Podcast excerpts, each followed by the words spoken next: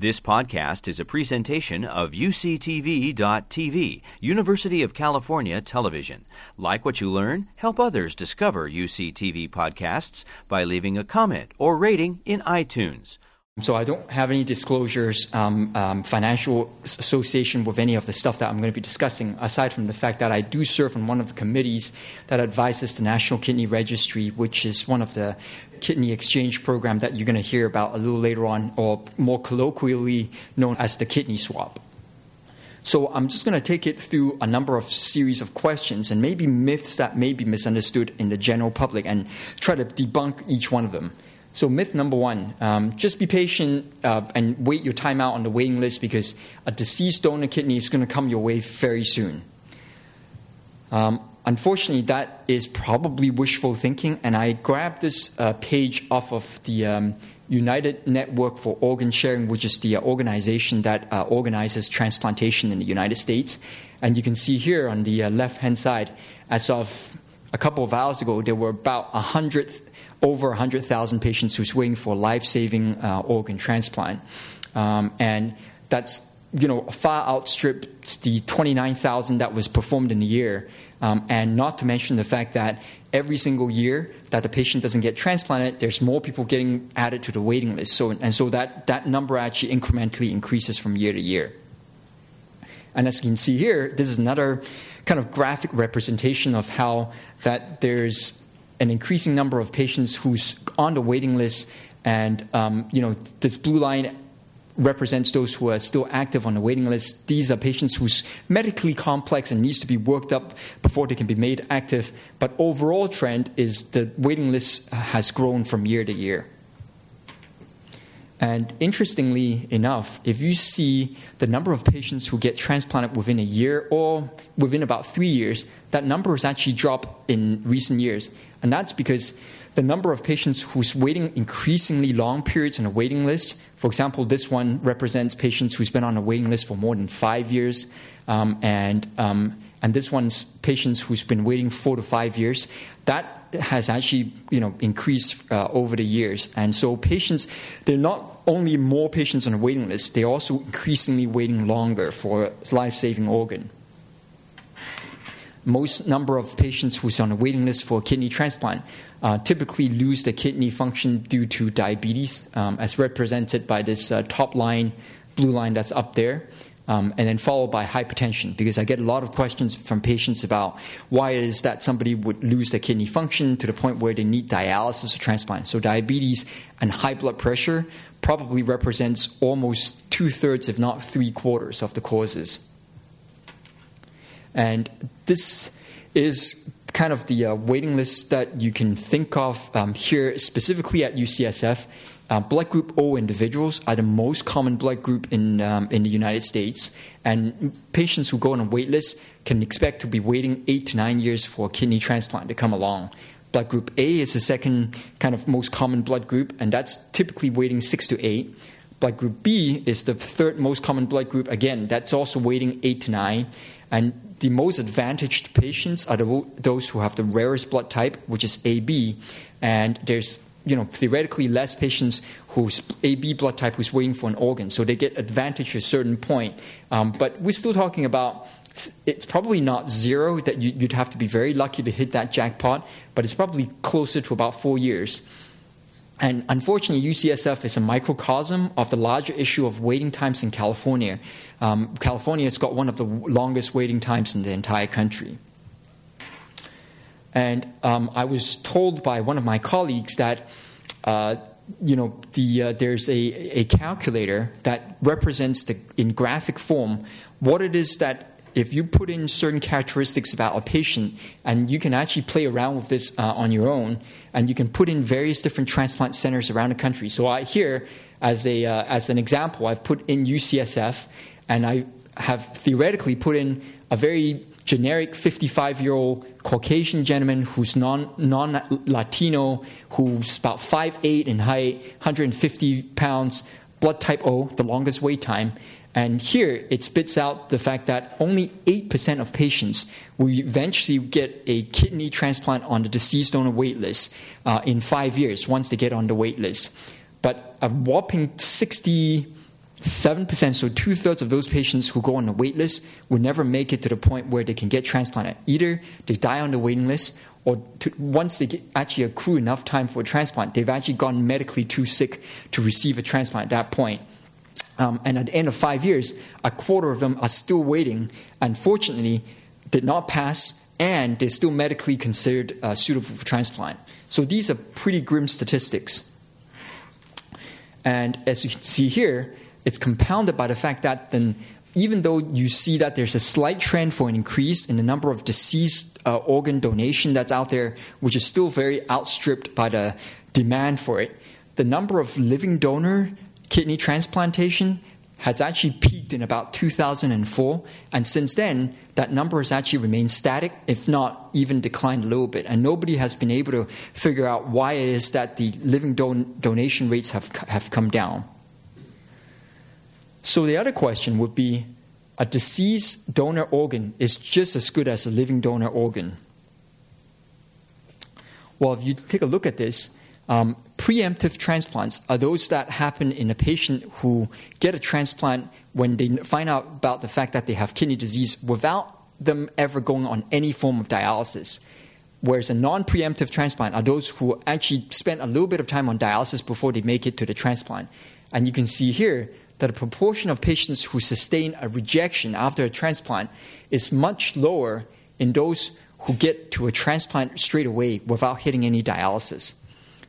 And in fact, if you look at the likelihood that their kidney transplant is going to continue to last, the longevity of that transplant is much better in patients who had a transplant without doing any dialysis compared to patients who received any period of transplant. Obviously, the longer you've been on dialysis before the transplant, the, the, the, the worse off the, the kidney survival is.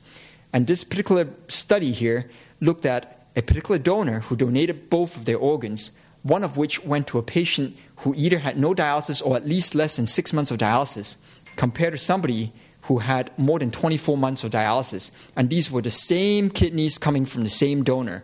And you can see here there's a separation in the longevity of that transplant, and that advantages those who had either no or very short periods of dialysis. So that kind of goes towards saying you want to get to a transplant sooner, and preferentially, you would want to get to a transplant without hitting any dialysis. And with those wait times that I showed you earlier on, at least at U C S F and here in California, I think the only true way to get to a transplant like that is really through a living donor.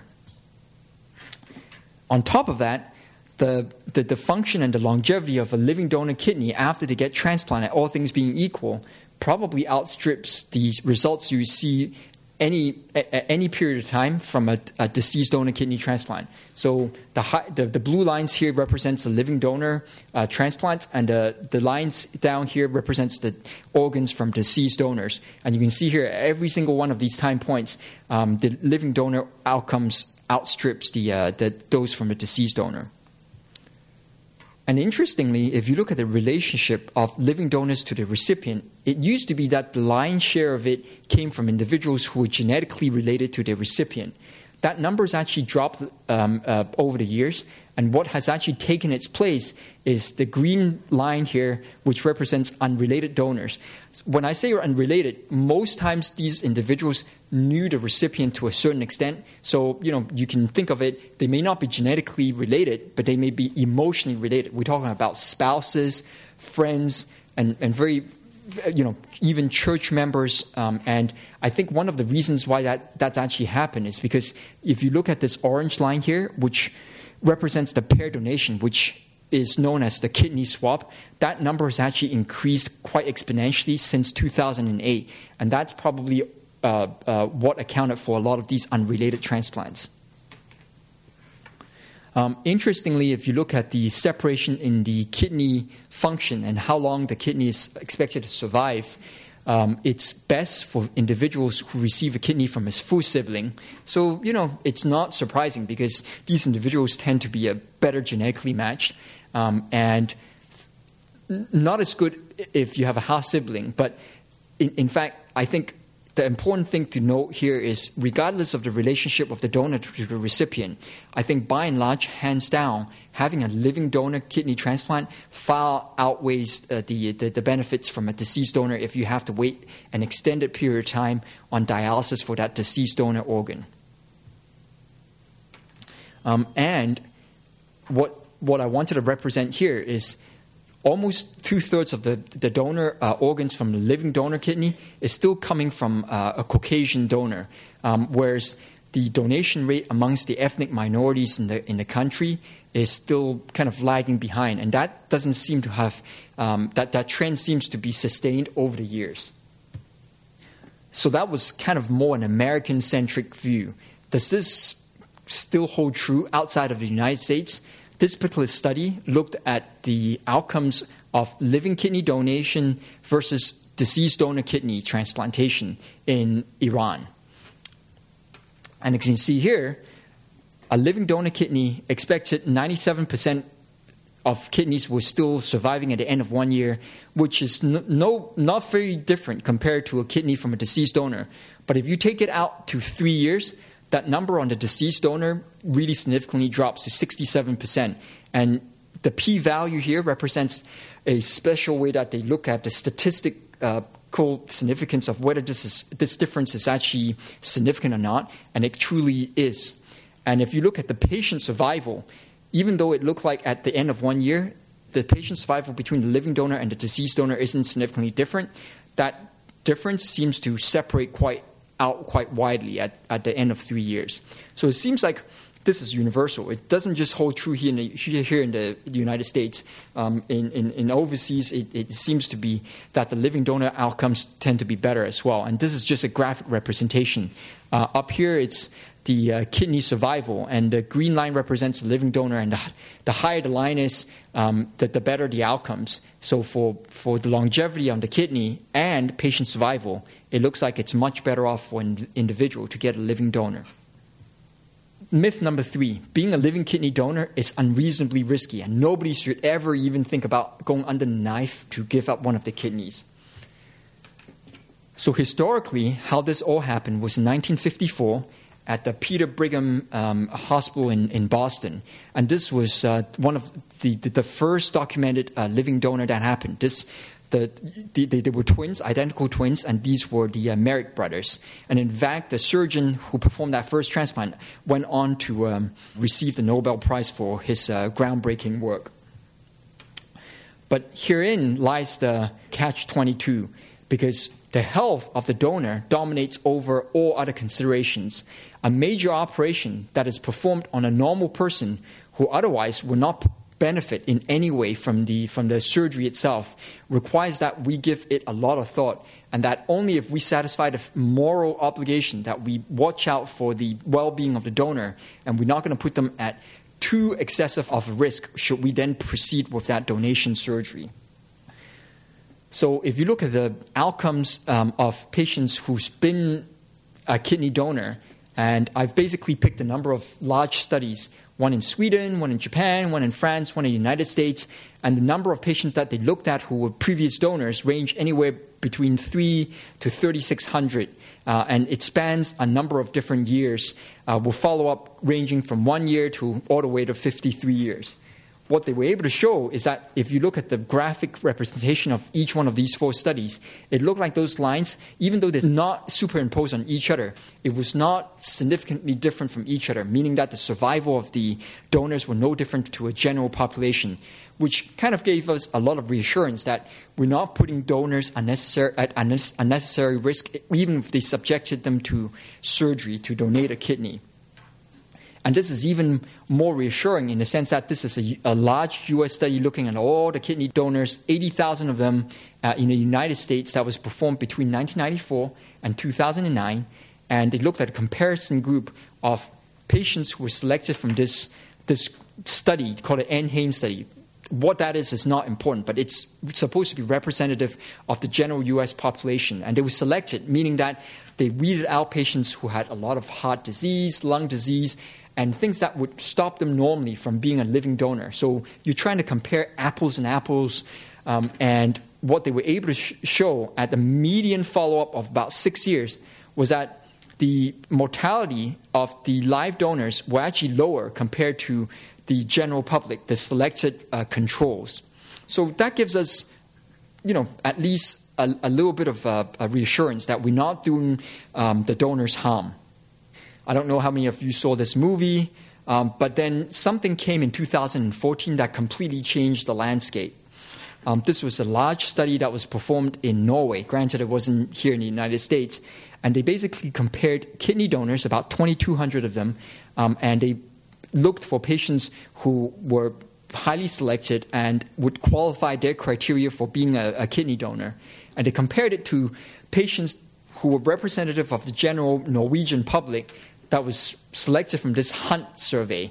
And again, they weeded out patients who normally would have characteristics that would have prevented them from being a kidney donor. And they compared those two different groups, and they were looking at certain risk factors like age, uh, male gender, smoking history, uh, their blood pressure control, and also their, their weight as well. And in every single one of those instances, it looked like there was no you know, significant differences between the control group and also those who served as kidney donors. And surprisingly, what they were able to show is that it looked like patients who had been donors had a higher mortality compared to these highly selected controls. And interestingly, that separation in the risk of mortality didn't become apparent until fifteen years and on. So that may actually give us some pause, because the earlier studies that I showed you, the median follow-up there was about six and a half years. So no wonder we don't see a difference between the controls and the donors, because it takes a long time for you to see a difference.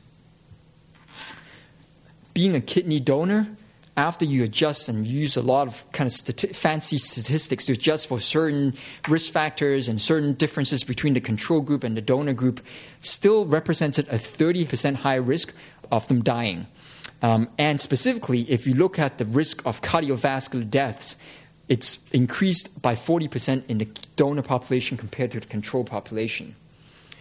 And if you looked at the risk of developing kidney disease in the donor population compared to the control population, we're talking about an eleven-fold increase. So you may be thinking at this point, wait, you're lying to me. You said that there's no risk in being a donor. You you just said that, and, and now you show me all these statistics. You, you, you're really scaring me here. But I think what we have to kind of bear in mind is that, you know, a lot of these studies, you have to take it for what it's it's worth. And if you look at the absolute risk of developing kidney disease in the donor population, there were nine cases of this out of nineteen hundred. We're talking about a percentage of zero point four seven percent of the donor population who developed kidney disease. Granted, the risk of developing kidney disease in the general population is probably very low, and so relatively, it looks like the donor population had a very high risk. But if you ha- put it in context, this risk is extraordinarily low. Um, I think I looked it up one time. The risk of anyone stepping out the door, getting hit by a car and dying from that is probably a couple fold higher than that risk of developing kidney disease. And again, I said the median time to, to developing kidney disease is probably about nineteen years after they donate it. So when I'm counseling patients about coming forward as a donor, I tell them that, yes, there is a real risk of developing kidney disease, but we're not going to see it in the next year. We're not even going to see it in the f- next five, ten, fifteen years. We're talking about a good twenty years before that, that risk really steps in.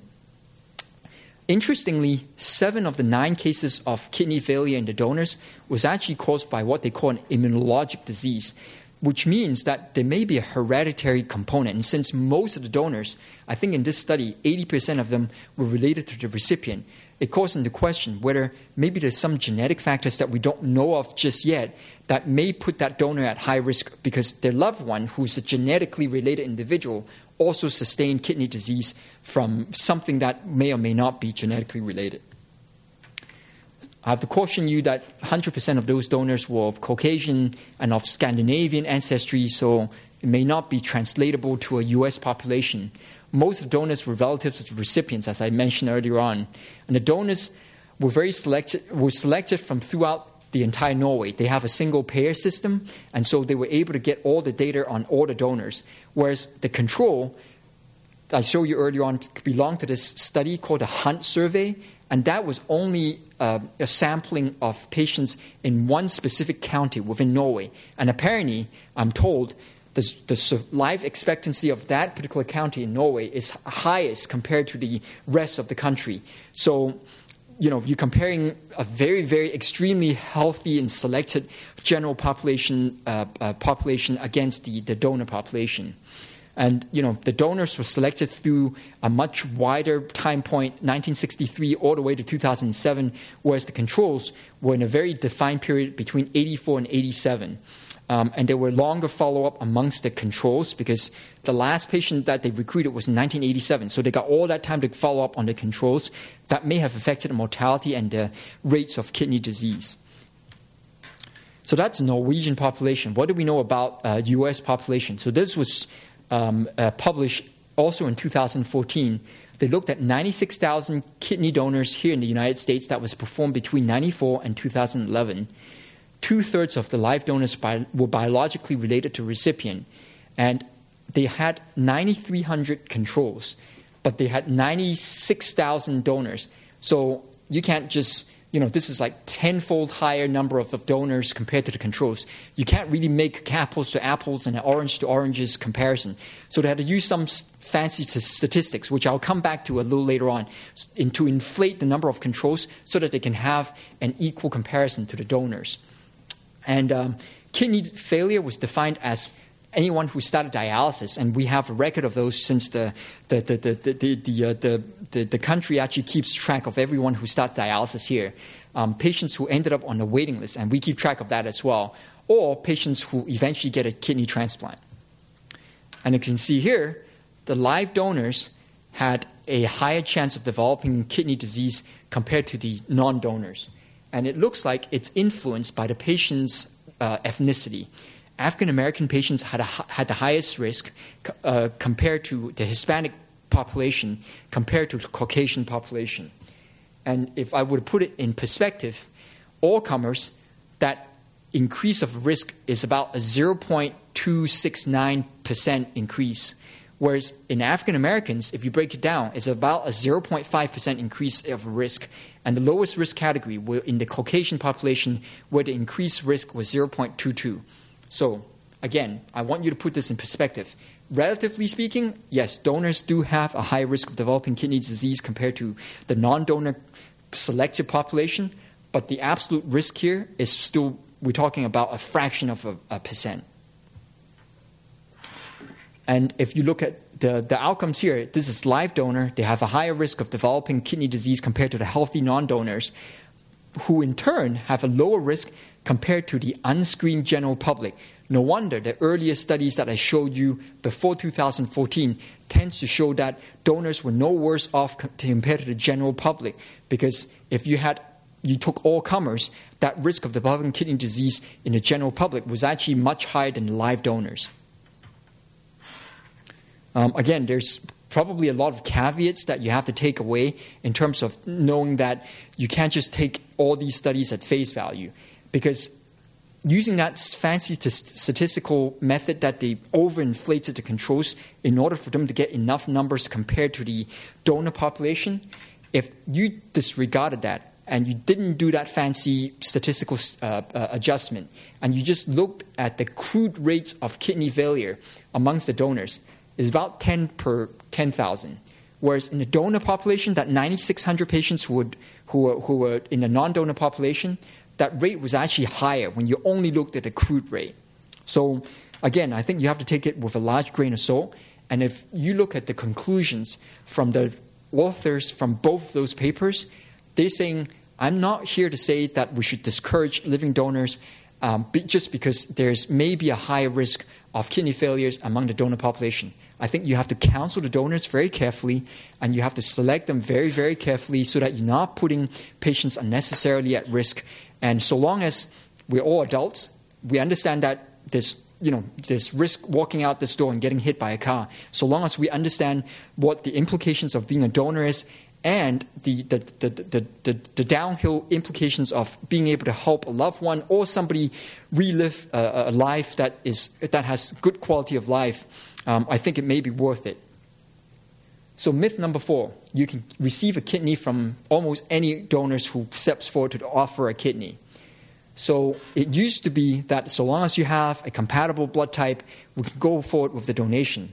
It wasn't until nineteen sixty-nine when Doctor Terazaki, who's probably the godfather of what we now term as uh, transplant immunology, found out that if you have a positive crossmatch, um, meaning that when you mix the donor cells with the blood sample from the recipient, and you added a lot of complements, which helps with uh, punching holes in the cells, and if the recipient happens to have what we call preformed antibodies against this particular donor, you end up causing the cell to die because they you cannot surmount that positive crossmatch, and it would be a very, very bad idea to transplant a patient who has a positive reaction against the donor.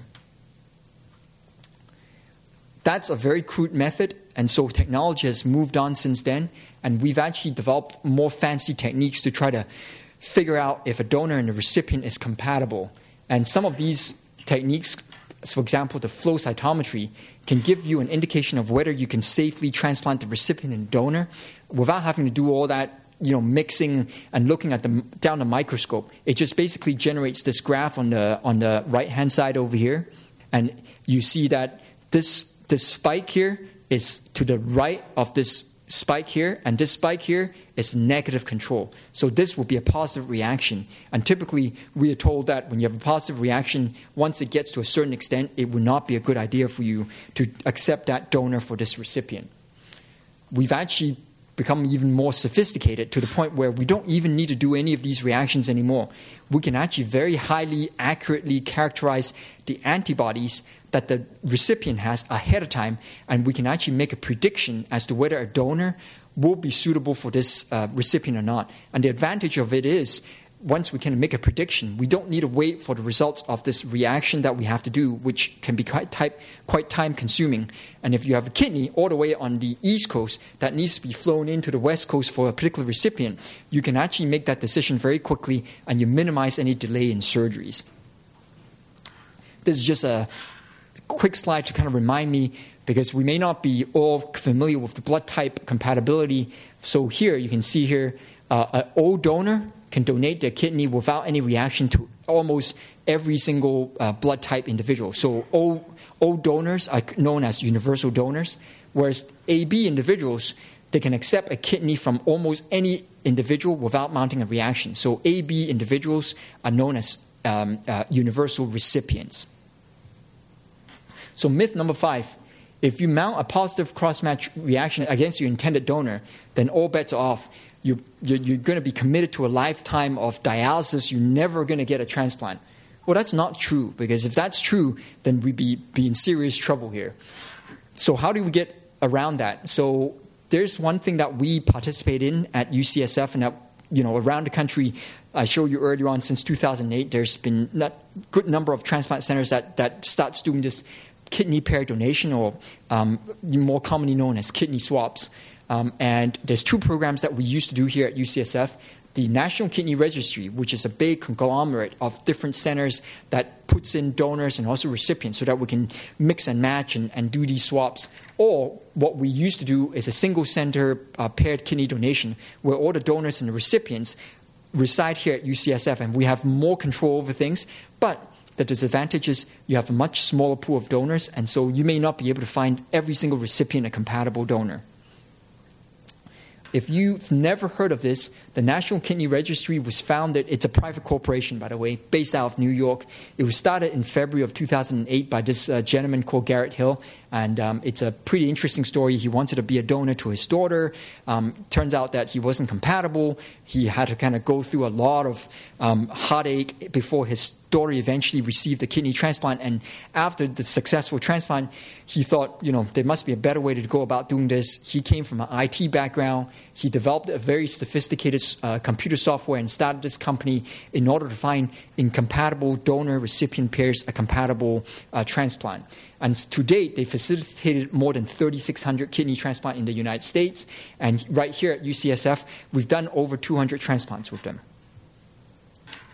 In the simplest sense, a paired swap is the donor who's not compatible with the recipient donates the kidney, and it goes to recipient number two, and vice versa. The donor from the recipient number two, who's not compatible with the intended recipient, donates the kidney to recipient number one, and everyone's happy.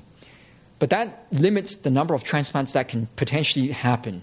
A more sophisticated way would be to do what we call a donor chain, where somebody, what we call a non-directed altruistic donor, steps forward. Somebody who just out of the goodness of the heart wants to donate one of the kidney. They don't care who it goes to, so long as it benefits someone.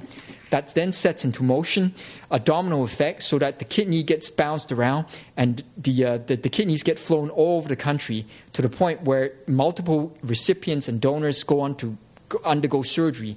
And ultimately, that last donor donates a kidney to somebody, for example, here at U C S F, who ends that chain. And you may have heard about this uh, a couple of years ago. Um, this was two thousand twelve, where um, uh, we made history here. Uh, thirty kidneys, sixty pairs, so recipient and donors, who benefited from this gentleman right up here in the in the left upper corner, who just wanted to donate a kidney to somebody, and his only condition was, I want this to benefit the maximum number of people. And that led to thirty transplants, uh, and thirty recipients were able to come off of dialysis as a result of his um, his gift. The number of kidney transplants that were facilitated through the National Kidney Registry has grown over the years, so much so in two thousand eighteen, uh, they've done almost six hundred nineteen transplants. And if you look at the number of kidney swaps in the country that was performed, um, there was eight hundred seventy that were done in two thousand eighteen, the lion's share of which was um, done through the National Kidney Registry. And not to toot our own horns, but here so far in the last twelve months, U C S F is the second most voluminous uh, transplant center within the uh, National Kidney Registry. We're only beat by the University of Wisconsin in Madison. And once the patient goes in the National Kidney Registry, the expected wait time is only about one point seven months, not years, months. So that, you know, it's in comparison to the eight to nine years that I was showing you for a blood type O individual who is committed to that much of a wait time if they just waited their time out on the deceased donor wait list. And the outcomes through the National Kidney Registry is at least not worse, if not better, than the living donors that are done through the non-swap kidneys. So myth number six, the donor and the recipients must undergo surgery at the same time. I mean, it makes sense because if the recipient, if the donor gives off a kidney and the recipient don't get a transplant in, in exchange, it looks like, you know, we're really not being fair here. But it turns out that there are some innovative things that are being done around the country, and the advanced donation program uh, is one of them. The donors donate ahead of the planned surgery for their intended recipient, for various reasons. Usually it revolves around specific time frames. So for example, most of the time, a donor said, I'm a teacher, I have the summer months off, I really don't want to have to take time off during the normal school year to, uh, for the recovery process. Can I just donate first? And then, you know, so long as you give me your word that my recipient will eventually get a transplant, I'm okay with that. Or donors who are in the military and they could be deployed at any point in time, and they want to take advantage of the fact that they're now based in the U S. They want to donate a kidney just in case that they, they get deployed. Then they've done their, their piece, and their loved one and the recipient can get a kidney transplant later on. So this group within the National Kidney Registry reported their outcomes for the, uh, the, their early experiences with the advanced donation program. The first ten uh, transplants that were done through this, and you can see here, the amount of time that separates the initial donor who donated the kidney to the time the recipient eventually uh, got a transplant can go as short as ten days all the way to f- almost eighteen months. And this is a prime example of what happened. Donor one is the husband of recipient one. He was getting worked up to be a donor to his wife. In the meantime, his wife actually was on a waiting list and got an, a deceased donor offer. So she successfully got a transplant, and her husband said, you know what, I'm almost done with the process. My wife benefited from somebody who wanted to donate a kidney, and I want to benefit somebody else. I'm just going to go through with the, the, the workup, and I want to donate my kidney to somebody. while he was getting worked up, his wife got a really bad rejection, and it was clear that the kidney was probably not going to last very long. So he came back and said, you know what, I still want to donate my kidney, but eventually when my wife's kidney um, uh, basically fails, I want you to prioritize her for a second transplant because of what I've, I've, I've done for somebody else. So they... We, you know, the National Kidney Registry put their heads together and said, you know, I think we can, we can, we, we can probably make it work. So what happened was he ultimately donated, and as a result of his gift, ten transplants that normally wouldn't have happened. Well, I guess nine transplants, since his his wife eventually got a transplant, but nine other transplants that wouldn't normally have happened happened, um, and eventually what what what happened about two years almost to the date of his uh, his donation, his wife eventually got a transplant through the National Kidney Registry, separated by two years. And obviously, we make it very clear to the donor and recipient that just because the donor has stepped forward and donated the kidney, we are not making any guarantees that the recipient will eventually get a transplant. We will make every single effort possible, because if this company, the National Kidney Registry, goes bankrupt the next day after the donor donates a kidney, then all bets are off, because there's no way that we can guarantee that a recipient gets a transplant. But so long as they in, they're in business, they, they, they, they promise that the recipients whose donor had donated already will eventually get a transplant. And so these are just medical, legal kind of jargon. They make sure that the donor and recipient signs off on all this stuff so that they understand the risk that they're taking on. But that's only for patients who wanted to donate a little ahead of their recipient. What happens when the donor donates years before the recipient? And in fact, sometimes the recipient may even not may never need a transplant, but the donor still wants to donate in, in, in case the recipient res- needs a transplant. And usually how it works is the donor goes on and donates the kidney, and it benefits a whole lot of people. At the end of it, the intended recipient gets given this voucher. I mean, it's not an actual voucher, but it's our word that when it comes time for that recipient to get a transplant, you come back to us and we'll make sure that you, you, you get a transplant. And these are actually a couple of examples. A four-year-old girl who was born with one kidney, she had kidney disease, and um, it's anticipated that she would need a transplant in maybe ten, fifteen years from now. Um, her sixty-four-year-old grandfather knew that by then he'd probably be too old to be a donor, so he went ahead and donated his kidney so that the grandson can go on to um, to get a kidney in the, in the future. And because of his gift, that led to three transplants that were done at U C L A in December of two thousand fourteen. And as far as I know, his grandson still has that voucher that he will eventually look to redeem. Case number two was a ten-year-old girl who received a kidney transplant from a living donor in two thousand seven and was working really well after nine years. Her fifty-four-year-old father knew that she would probably, in most likelihood, need another transplant at some point in time, but by then he may not be around. So he donated his tr- uh, kidney to allow the daughter to get a backup option should the kidney fail. And that led to eight transplants that were done in August of two thousand fifteen at um, uh, Presbyterian Weill Cornell Medical Center in New York. And case three was that same recipient. Her sixty-year-old aunt said, well, you know, just having one voucher probably isn't enough. She's so young, she may need a third transplant. Why don't I go ahead and donate my kidney so that she gets two vouchers, just to be on the safe side? So that led to fourteen additional transplants that was done, again, at, at Cornell in two thousand sixteen. So this very fortunate girl now has two vouchers should her first transplant fail. Again, this voucher program is obviously fraught with certain issues. Um, it, it, it helps overcome this, you know, separation in, in time um, between the, the time the donor wants to donate and the time the recipient would need a transplant. Again, we make it very, very clear to the recipient that there's no guarantees that the voucher recipient will ever get a transplant.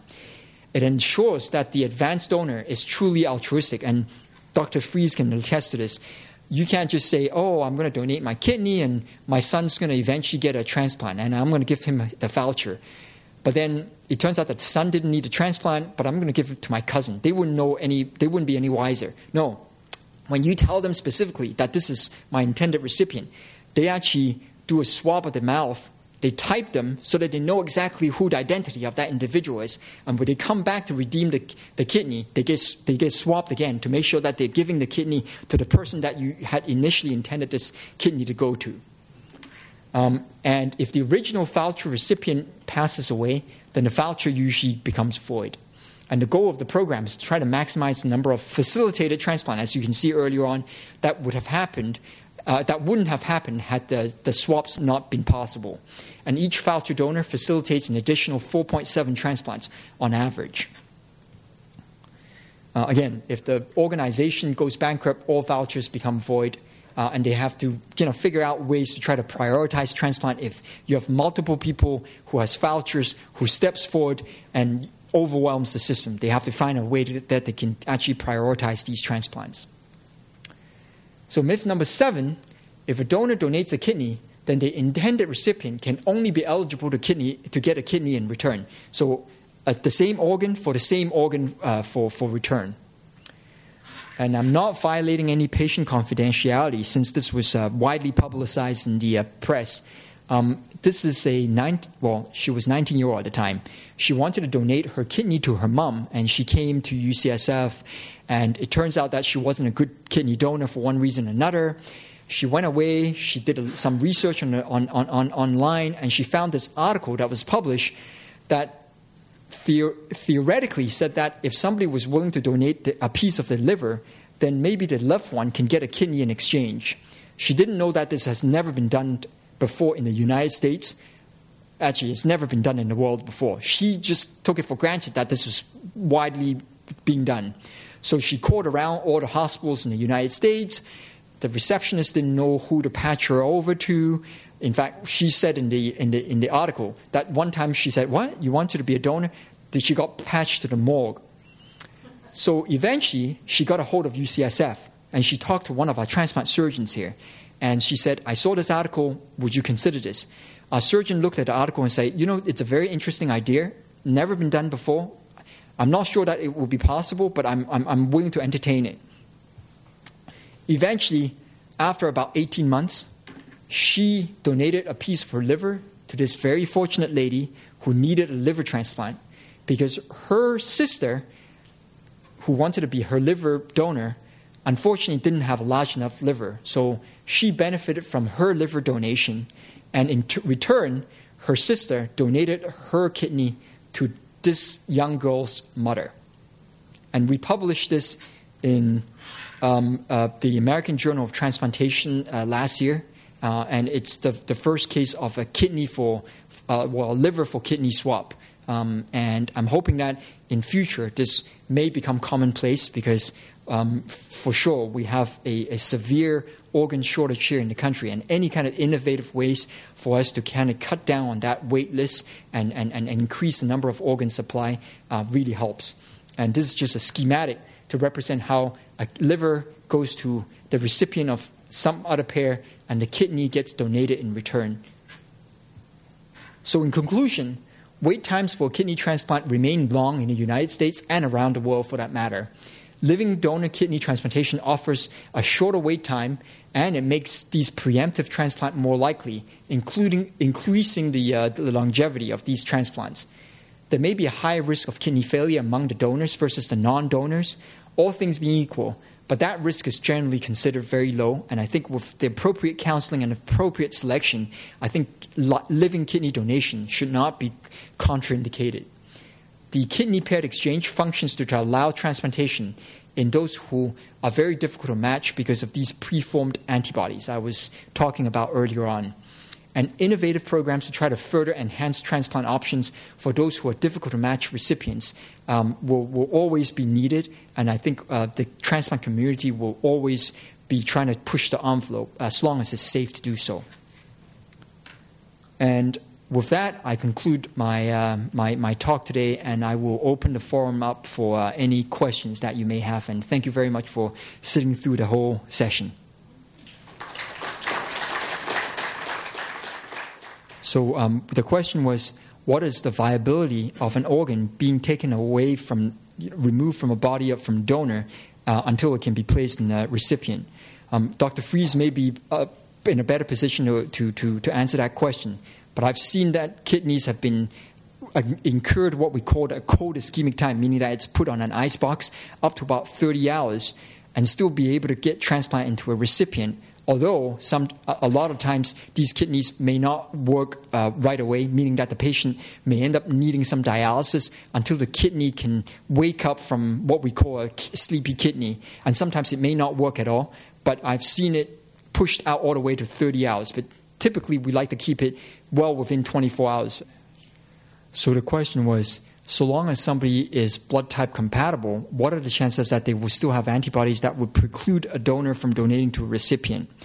So I think antibodies are not all created equal, and there's different levels of antibodies. And we typically score it using this measure called P R A, panel reactive antibodies, and it goes from zero percent all the way to one hundred percent. And obviously, the higher the percentage, the less the, the likelihood we're going to be able to find a compatible uh, donor for that recipient. So I think in those who are not sensitized, meaning they don't, they have a P R A level of zero and probably below twenty percent, the chances are we're probably going to be able to find them a pretty good donor. Um, between twenty and eighty percent, it's harder, but I don't. I wouldn't say that it's impossible. I think if you're patient, you can probably find somebody. eighty percent and above becomes increasingly difficult, and I think the paired exchange is something that has really revolutionized um, the transplants in these highly sensitized individuals with very high antibody levels. And once you get into the ninety-nine to one hundred percent um, uh, P R A levels, it becomes very, very difficult, but not impossible, because we've been doing this for a while now, and we're seeing patients with P R A levels of one hundred percent who still end up getting what we called a perfectly matched kidney. So I wouldn't say that it completely loses hope just because you have high an- antibody levels, but it just makes it more difficult, and it may put that kidney at a slightly higher risk of rejection afterwards. But I wouldn't give up hope. So the question was, what are the selection criteria for a living kidney donor? So number one, they need to have two kidneys. Um, I, I, know, I know it's uh, surprising, but sometimes patients are born with one, and you know there are many studies that show patients who are born with one, or they lose a kidney because of traumatic reasons, who live out a very, very normal life with one single kidney. So we may not even be aware of that. So number one, we do a very sophisticated uh, imaging study to make sure that they have two kidneys first. And number two, Um, they need to have enough kidney reserve in order for them to give up one of the kidneys. So we do blood tests. We also get the donors to do a what we call a twenty-four hour uh, urine collection so that we can assess what the kidney function is. And if there's ever any doubt, we then put them through a special study where we inject a dye, and that dye gets filtered in the kidney, and it gives us a very, very accurate representation of what their kidney function is. And there's certain cutoffs that we follow. Obviously, the younger you are, the, the higher the, the, the, the kidney function we would want before we would allow that person to donate a kidney, because the the sense is a younger donor who gives up one kidney, they have their whole life in front of them, and we want to make sure that they're left with enough kidney to last them the rest of their life. Whereas if you're older, we are probably able to take a little take on a little bit more risk, knowing that you can probably get by with slightly lower kidney reserve. Is there anything that automatically disqualifies you? Like- Diabetes. If a donor is diabetic, then that disqualifies them. If somebody has uncontrolled high blood pressure, that disqualifies them. If somebody has cancer that hasn't been adequately treated, and there hasn't been a period of time where we know that the cancer has remained in remission and hasn't come back, that would automatically disqualify them. Here in the United States, and probably in the world over, if there's any sense that the donor is doing this for financial reasons, and that you know, because getting paid for organ donation is illegal in this country and in many countries, then that automatically disqualifies them. Um, so, or if we felt that the donor is being coerced into being a donor out of their own free will, that, that would automatically disqualify a donor. So the first question was, if somebody sustains a rejection after a transplant, could we remove that and put it into a different recipient? Is, is that? That's the question, because he said, oh, it's yeah. Not going to be. Right. So typically, no, um, because, you know, I think most rejections can be treated um, so long as we know what kind of rejection, and there's appropriate medications that we can we can use to try to treat that. So typically, we would not remove a rejected uh, organ um, and put it into another individual. So the question was, do we have any um, specific considerations for individuals who has polycystic kidney disease as re- uh, that's causing their kidney failure, um, and, and, and because of the sheer volume of these kidneys, whether there's any consideration? Yes, there are. And uh, we make it uh, a point when we evaluate recipients whose original disease is from polycystic kidney disease about the possible size. We do imaging studies to look at them. We see if they are symptomatic. For example, sometimes the cysts are so large it's pressing on the stomach. They're throwing up. They're nauseated. They're losing weight as a result of um, not being able to absorb the proper nutrition. And then I reach out to my surgical colleagues, such as Doctor Fries, and I would talk to him or her ahead of time and say, do you think in these individuals it may be it make, make, make sense to remove either one or both of those kidneys at the time of the kidney transplant to make room? So the, yeah, the question is, do we leave the original kidneys in when we do a kidney transplant? Yes. So theoretically, somebody who has two functional kidneys that then failed and they get a transplant, they would have three kidneys residing inside of them.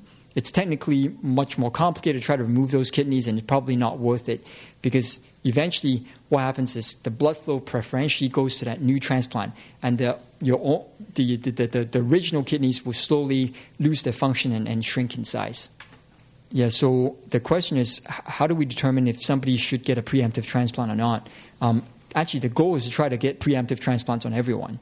Unfortunately, with the wait times that we have here, um, that's only really possible with p- individuals who has a living donor. And even then, the workup on the recipient and the donor side to get both of them ready for the surgery may drag on long enough that the person may end up needing dialysis before they get to the transplant. But the goal will be to try to get to a preemptive transplant before any dialysis needs to be started, because it gives you the best outcome. So the question is, is dialysis detrimental to the uh, kidney because it's damaging it? No, it doesn't. The dialysis itself actually just takes over the function of what the original kidneys are supposed to do. I think some of the reasons why patients don't do well when they're on extended periods of dialysis is because they get more frail. And, you know, the dialysis treatment itself doesn't, let's say you start off with one hundred percent of your kidney function with two normal functioning kidney. The dialysis, um, believe it or not, only really replaces about twenty-five to maybe thirty-five percent of your original function. Because think about it, your own kidneys work twenty-four seven. When you're on dialysis, the most, the main modality of dialysis that happens in the United States is what we call hemodialysis. And most people who get hemodialysis get it at a dialysis unit. And it typically is treated three times a week for about three and a half to four and a half hours. So they're a lot of downtime in between the times when you're not on dialysis. And so if you average it out, the function that the dialysis machine replaces is only about twenty-five to thirty-five percent of your original function, which is enough to keep somebody alive, but not enough to kind of give them a, a long, fruitful life. So the question was, if the donor has an undiagnosed cancer, and, oh, okay, so they have a genetic predisposition for, for cancer, uh, and you're not talking about genetic predisposition for kidney cancer. You just talk about all cancers in general. Uh, I mean, that's an interesting question. Um, I, I don't know if I know of any kind of specific gene mutation that obviously puts you at risk of kidney cancer. Um, but even, even if somebody has a genetic predisposition, they will probably need some kind of a inciting or a trigger event. And if they don't get that trigger event, it may not ever translate into a, a, a cancer-forming uh, process. So I think in, in that hypothetical situation, anything can happen. And if we knew that there was ever any risk, we would probably put the recipient on what we call surveillance. So we'll watch them very closely, and we'll probably do imaging studies of the kidney to follow them up just to make sure that nothing became of it. So the question was, how long do transplants typically last? On average, a living donor kidney transplant, we're telling most patients, is lasting about twenty to twenty-five years. But that's average. We've also had a patient who's had it for over forty years. But there's also living donor kidneys that barely lasted a year. But on a deceased donor's side of things, those kidneys may on average only last ten to twelve. So if you look at the grand scheme of things, a living donor kidney not only gets the recipient transplanted sooner, it also almost doubles the longevity of those transplants. Oh, the question here was, if somebody sustained a traumatic injury to one kidney years ago and he or she has never had any issues with their kidney function, could that injured kidney still be viable for donation?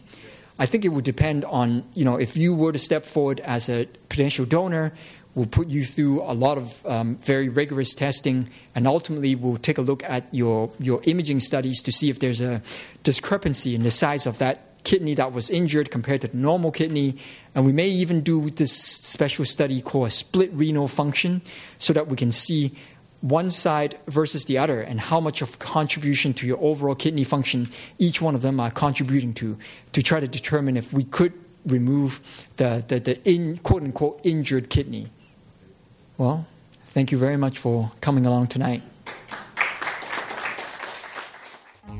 You've been listening to a podcast by University of California Television. For more information about this program or U C T V, visit us online at U C T V dot T V.